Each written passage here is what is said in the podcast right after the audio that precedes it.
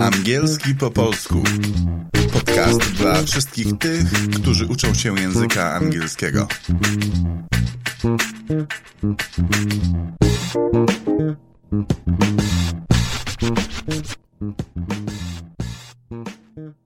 Witam w szóstym odcinku podcastu Angielski po polsku, w którym tłumaczę gramatykę i strukturę języka angielskiego po polsku. Taki jest zamysł tego podcastu i taka jest jego misja. Ta misja jest trochę przeciwstawna osiągnięciom nowoczesnej dydaktyki, bo mówi się, że najlepiej uczyć języka obcego w tym właśnie języku, ale muszę wam przyznać, że z mojego doświadczenia wynika, że to nie jest takie proste i oczywiste. Miałem okazję ostatnio uczyć grupę Portugalczyków, których znajomość języka angielskiego była na poziomie zero. I przyznam wam szczerze, że ta lekcja była bardzo trudna dla mnie i ciężko było e, zrozumieć mi fakt, czy oni rozumieją, co ja do nich mówię. E, na szczęście jeden z Portugalczyków mówił trochę po angielsku i służył mi jako, jako tłumacz, więc, e, więc ta lekcja jakoś tam się odbyła i była nawet dosyć fajna i przyjemna, ale to jakby potwierdza moją tą teorię, że dobrze jest uczyć języka obcego, języka angielskiego, po polsku. Szczególnie jeśli, mm, jeśli pracujemy z osobami, które dopiero zaczynają się uczyć języka, bo ta lekcja trochę była taka jak y, rozmowa Robinsona z Piętaszkiem, więc Robinson musiał pokazywać, a Piętaszek być może rozumiał, a być może nie rozumiał tego, co Robinson do niego mówi. E, oczywiście bardzo dobrze jest uczyć się z native speakerem, z kimś, kto e, jest rodzimym użytkownikiem języka, ale to dopiero jeżeli jesteśmy troszeczkę bardziej zaawansowani i jesteśmy w stanie nawiązać z nim jakąś rozmowę. Tak więc jakby tutaj bronię trochę e, koncepcji tego podcastu języka, e, nauki języka angielskiego po polsku, chociaż wiem, że różne osoby są przerażone i, i, i wręcz twierdzą, że, że to jest przeciwko osiągnięciom najnowszej dydaktyki językowej. Tematem dzisiejszego odcinka jest czas past simple, czyli czas przeszły prosty. E, używamy go oczywiście w kontekście przeszłości, mówiąc o tym, co się stało.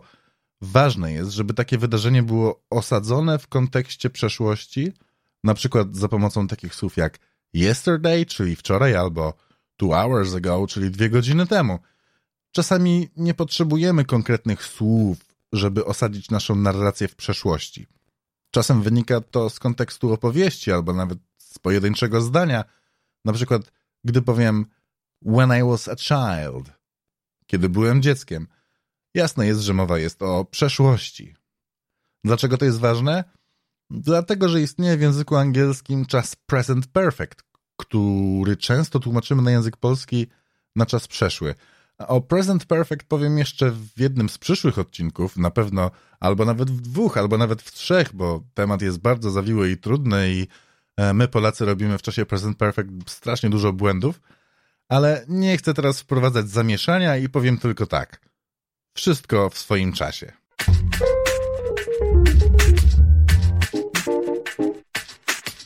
Zanim zacznę mówić o czasie Past Simple, zapraszam Was na facebookowy fanpage – angielski po polsku i do zamkniętej grupy angielski po polsku. Następny Facebook Live w poniedziałek 20 maja o godzinie 19.30 angielskiego czasu, czyli o 20.30 czasu polskiego. Zapraszam. Mam nadzieję, że będę mógł odpowiadać na Wasze pytania podczas live'a i mam też nadzieję, że będzie on obok podcastu stałym punktem programu, więc zapraszam w poniedziałek 20 maja na fanpage, na fanpage angielski po polsku na Facebook Live. A teraz do rzeczy. Powiedziałem już, że czasu przeszłego używa się do przeszłości i nie ma w tym pozornie nic odkrywczego. Muszę jednak dodać, że używa się go, tu mam na myśli past simple, gdy coś stało się jednorazowo w przeszłości. To jakby kontekst pierwszy tego czasu. Mógłbym powiedzieć na przykład Poszedłem na zakupy wczoraj wieczorem, czyli I went shopping yesterday evening. Znalazłem pięć funtów na parkingu. I found five pound note at the car park. Albo oni kupili dom w zeszłym roku. They bought a house last year. Kontekst drugi, bardzo bliski temu pierwszemu, mówi nam o tym, że coś powtarzało się w czasie przeszłym. Na przykład jeździłem do szkoły autobusem. I went to school by bus. Albo spędzałem wakacje na wsi. I spent my summer holidays in the countryside. I tu taka dygresja, słowo country to oczywiście kraj, ale również wszystko to, co nie jest miastem, no i może lasem, to też country albo countryside. Stąd też nazwa country music, czyli muzyka amerykańskiej wsi.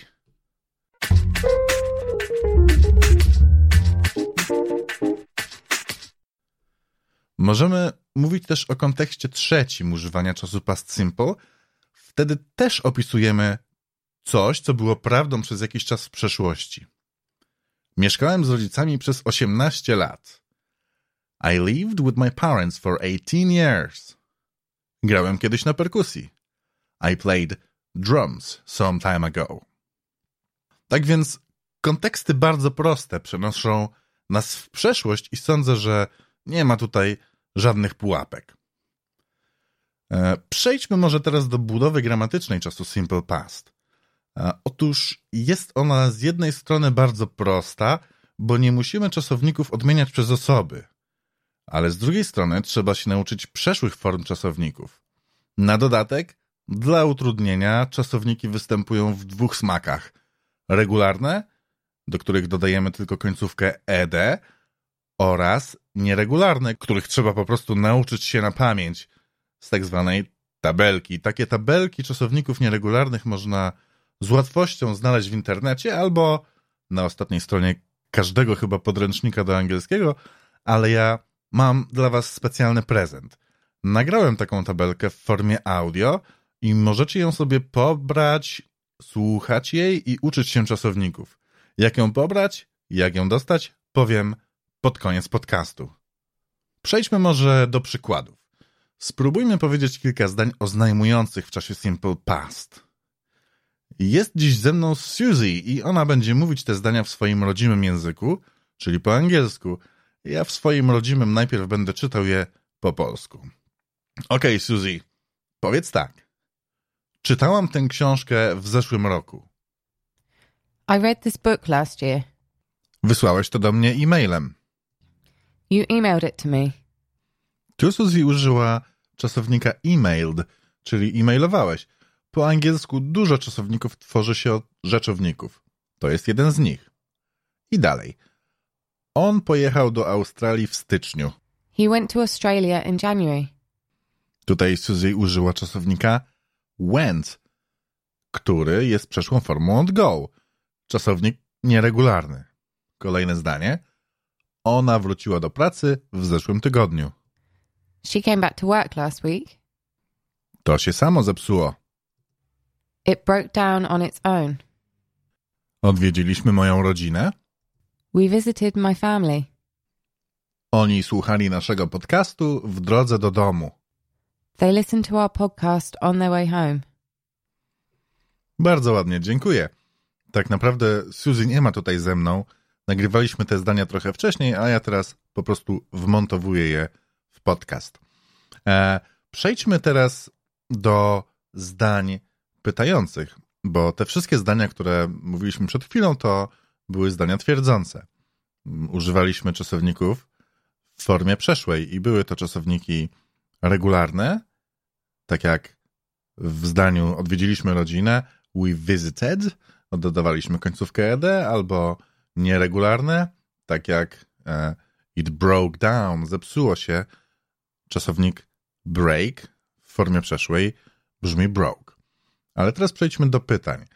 E, pytania są łatwiejsze, dlatego że nie trzeba już pamiętać o przeszłych formach, e, bo wszystkie formy w zdaniach pytających są podstawowe.